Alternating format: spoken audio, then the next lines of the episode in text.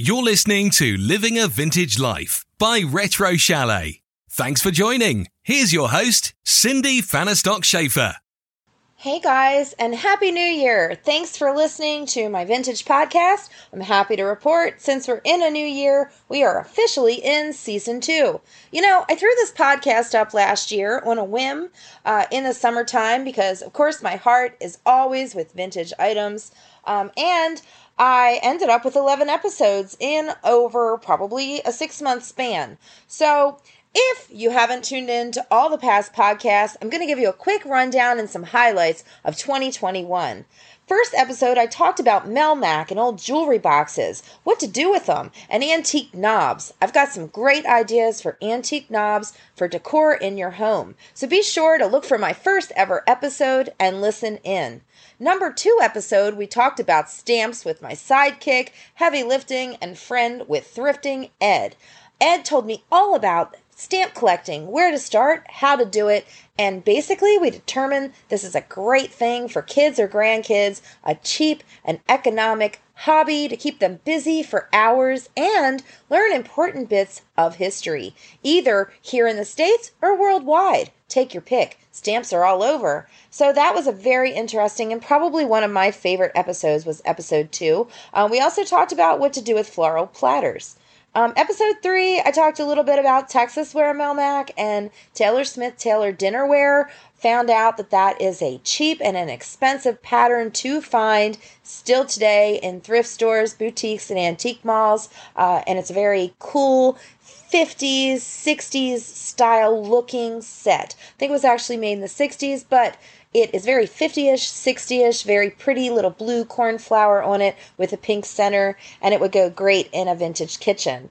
Um, in episode four, we talked about repurposing glass jars and how to declutter the home, which I'm still working on, by the way. Um, and number five, how to make money uh, selling your art for artists of all sorts. Whether you're a jewelry maker or a painter, that episode is for you. Um, in episode six, we talked about collecting Fire King and Pyrex, you know, the big boys of the past. Is it still alive? Where to start and what to do? We also talked about these plastic bag rugs. These upcycled, recycled plastic bags are being made into functional, cool rugs, but you know, all that is new used to be old, and this is a trend that is, is coming back and staying for a while. Number seven episode, we talked about Halloween collectibles and our spooky episode, so do listen in if you're a Halloween collector.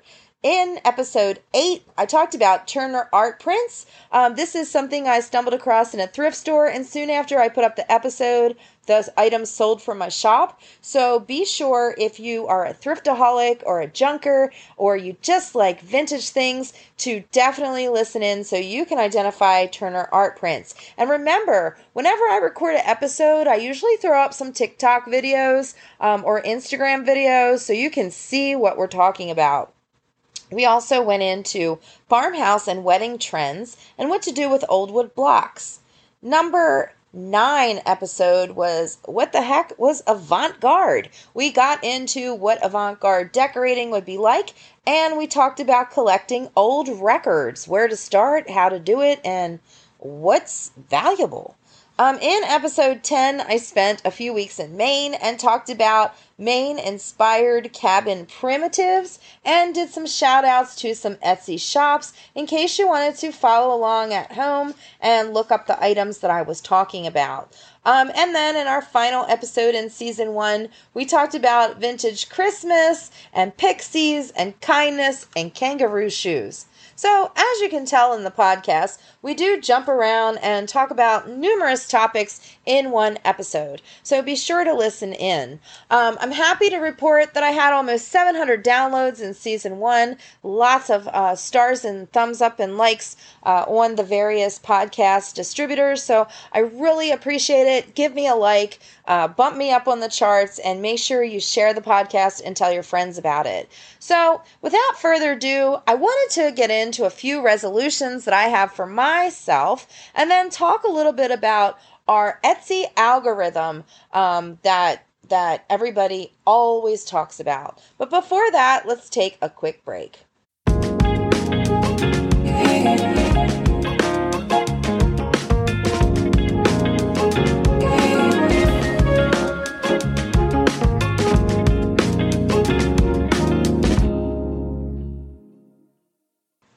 Everyone has New Year's resolutions. I'd love to know what yours are, but your guys are going to help me stick to mine. I'm happy to say in season one we had almost 700 downloads, lots of likes and shares.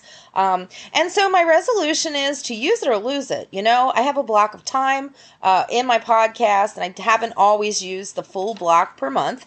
So what this means for me is doing two to four podcasts a month. I don't know if I can promise to be on a regular weekly basis, but I sure am going to try. Um, so my first vintage resolution is to talk more about vintage on my podcast. Um, my second New Year's resolution is to bring in people that I love uh, to help me with this task. So I love Etsy. As you know, I'm an Etsy seller, Etsy lover, Etsy buyer, support small business all over the place, and I would love to interview Etsy shop owners. Whether they're blowing sales out through the roof or just doing something they love uh, as a hobby, I would just love to talk to them. So if you know any Etsy sellers or Etsy shops that would love to have an interview, have them contact me at Retro Chalet. Um, my third, but probably my most important, uh, vintage resolution is to get more organized. You know, when you have a hectic real job uh, it, and you travel all over the place and it's been nonstop for several years straight, you know, your house kind of looks like something between an antique mall hit a storage container and exploded. Um, so that is what's going on in my house, and a lot of shop owners call this the overflow. So I'm going to try to do an episode on this very topic, you know, whether it's worth getting a storage container, looking at people who have converted their basements uh, or a room in their home for their Etsy, you know, how much is too much, how to clean out, what to decide what to keep. But organization is something that I definitely need. I'm giving myself a whole year to do it uh, because I have that much crap to do it with, and I'm going to figure out what to do. Um, so we'll check back in with me in December and find out where I'm at. Um, number four, I want to definitely get my Etsy shop redone. And one of my topics today is Etsy algorithms, and I'll tell you why I'm doing that. Um, and number five, I want to master the art of streaming the podcast as well as talking the podcast. So, you know, I'm not real tech savvy, not real technical, still working with sound and all of that wonderful stuff, but I really need to learn how to do a streaming so so I will also have this information like on YouTube. So those are my top 5 vintage resolutions and we'll see where I'm at at the end of the year. Uh, I'm hoping that I score 100%, but but you know, you never know. Um, speaking of vintage, I have a, a little vintage story for you. Um, and I wanted to tell you all that if you don't have any resolutions, make this one of them. Make one of them to learn something vintagey to pass on for generations. You know, if it's something in your home that you've had from your family, uh, something that called out to you at an antique mall or a thrift store, something that you really just maybe don't even know the history of, take some time and find out, research. Uh, you know, it could be a fun project for you and the family to find out what this item was and how it was used. Um, you know, it, it just is crazy for me to think like 150 years ago. You know, we didn't have all this technology. We didn't have all these computers. We didn't have the burger flipper at McDonald's. We didn't have the Hey Siri on our phones because we didn't have the phones. Um, and things have just morphed at warp speed. So I was basically put back into my place recently when uh, I realized that my cabin in Maine had a beam that had been split into about eight pieces, uh, and that was the main beam, main support beam holding up the home. Um, and so I had to get somebody in. This is a very difficult job. You're in the middle of the woods, and there's limited resources as far as people to do this type of job uh, in the middle of nowhere. Um, basically. and in COVID, when no one's working, there's a lot of uh, closures and shutdown. Um, so I had to do what I had to do, and guess what? Um, I hired the Amish, okay? I hired the Amish, and uh, with all due respect, they're doing hand hewn beams. H A N D H E W N beams, support beams. They are doing this without machinery, without technology, with saws and modern day machinery. This is some of these tools they're using, if I saw them, I'd think that they belonged in an antique mall. Wood planers. Um, I've actually seen these things. They're quite collectible and they're still using them today. Uh, and they're putting in this beam in my house without any major machinery because that's what they do. They're experts at it and they can probably build it better than my stepfather could, rest in peace, and he was a master carpenter. So it's amazing to me that there are very, very, very few uh, people out there that are still living a vintage life. Um, you know, so shout out to the Amish, you know, shout out to them. Uh, I would love to possibly be a guest in their homestead one day and really see how they make butter uh, and, and things of this nature because, you know, I'm just too caught up in my modern life and I'm trying to struggle with living vintage. So one of these days, I intend to have a little stone home and uh, basically just live by the heat of a, of a wood fire and try to cook things like they did in the 1900s, and I'll let you know how that goes.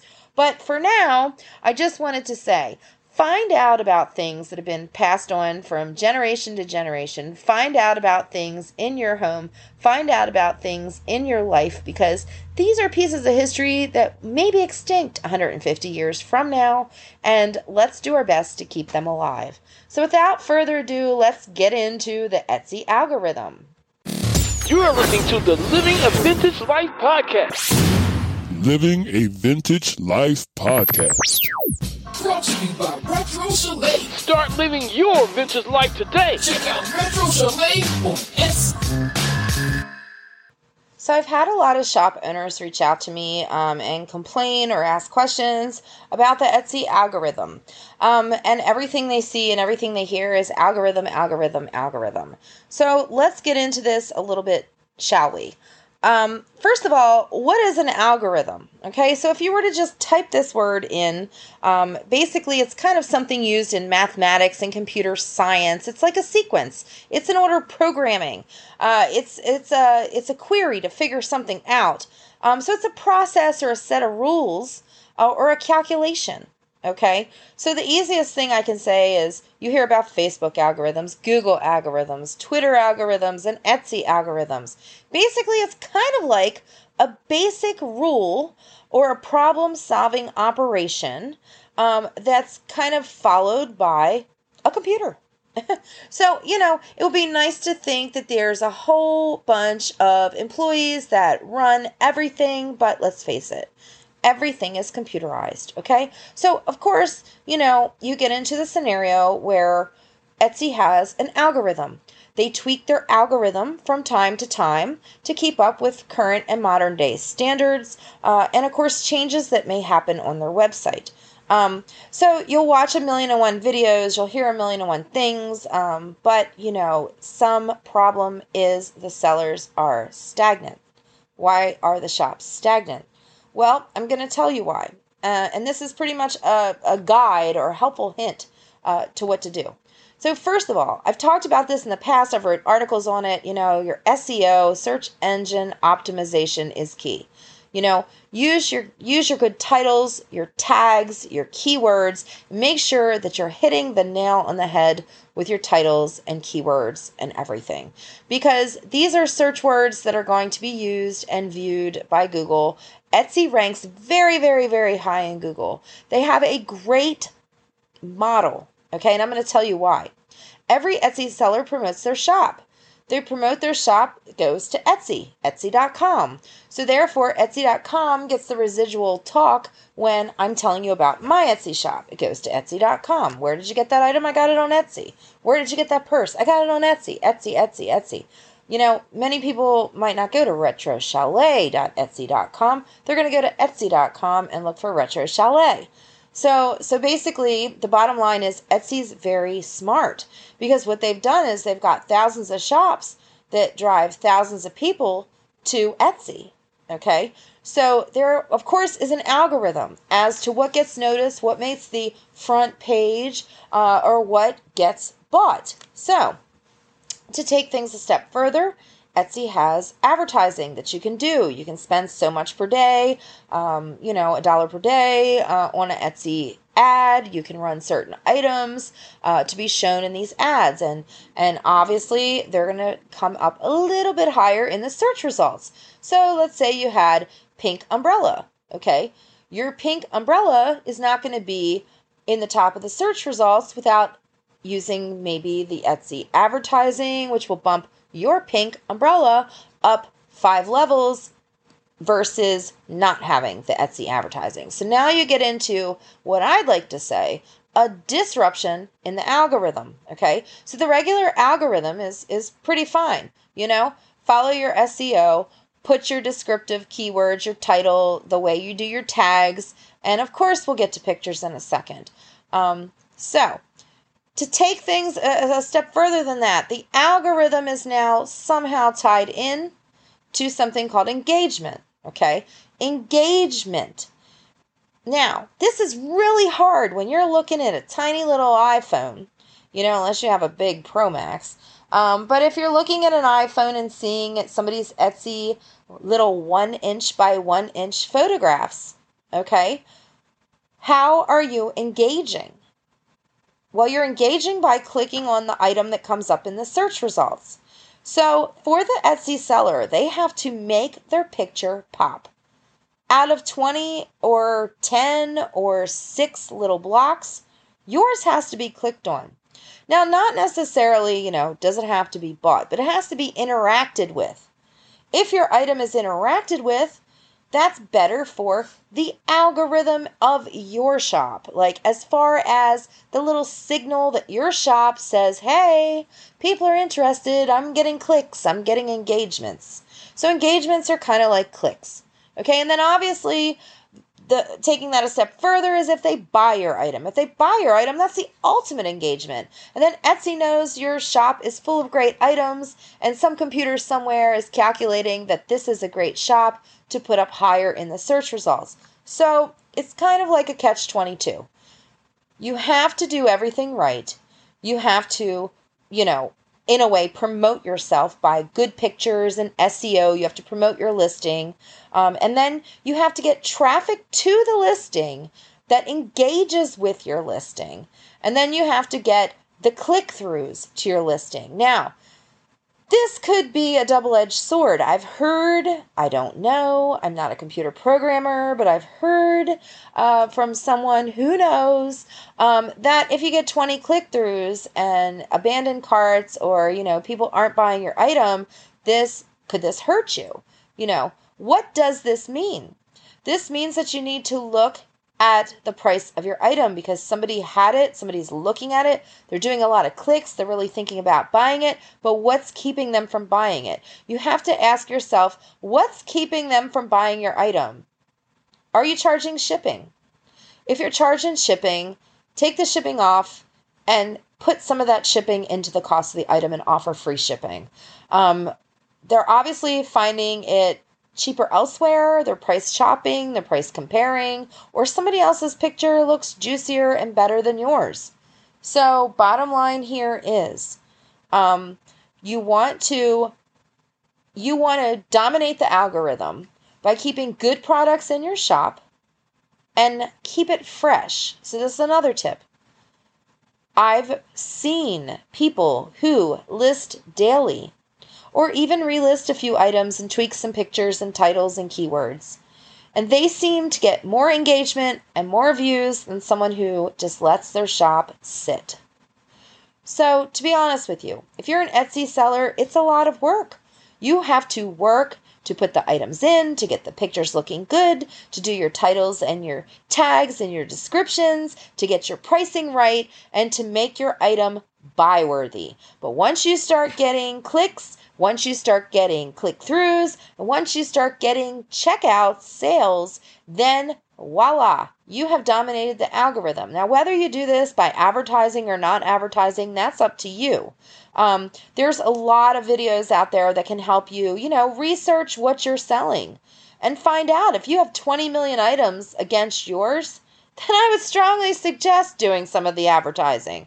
Um, you know, until you build up a clientele, until you build up an audience, until you build up a lot of people that frequent your shop.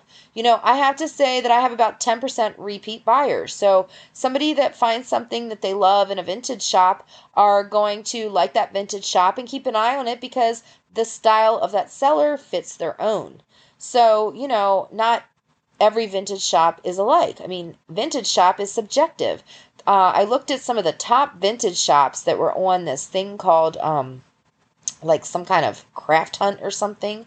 Uh, and basically, I don't know if I have the word right, but the craft count is gone. So this was another one. So on this hunt website, um, they had the top five Etsy vintage shops according to them. So when I looked at them, four out of five were basically vintage style t-shirts okay? So these were like people's rendition of a vintagey style. They might have had like an elvis print or this or that but they weren't true vintage. It wasn't like true vintage like we're thinking. It was um, vintage style or vintage inspired you know? But the fifth shop that i found uh, is definitely a vintage shop who is uh, incorporating a little bit of handmade and true vintage. So kudos to them uh, so I don't know if that site is a- absolutely 100% accurate or I would shout it out. Um, but, you know, it was interesting because obviously uh, these t shirt uh, sellers who are either using print on demand or designing their own vintage style t shirts uh, have found a way to dominate the vintage tag market. Uh, and they're basically great gift ideas, I guess. You know, what's what's what's a great gift to get somebody if you don't know what to get them? You might not get them an old rotary phone. They might not like that for their living room, but sure, you can take the twenty bucks and get them a T-shirt. So, you know, no pain, no gain. So maybe they're onto something.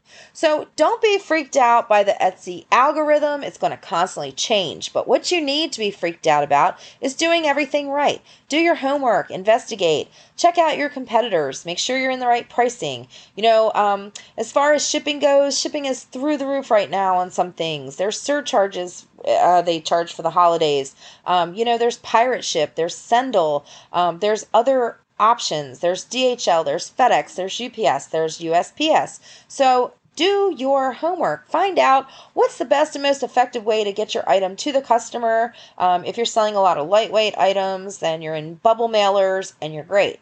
But if you're vintage and you're heavy duty and they're heavy items, maybe you need to figure out a way to not sell heavy items uh, or figure out a way to bulk sell heavy items, or figure out a way to offer a different type of shipping service. Um, so you need to be competitive, you need to be smart, and you need to really have great photos and really be on point with your tags, titles, and keywords. And then Etsy algorithm will love you as much as you love Etsy.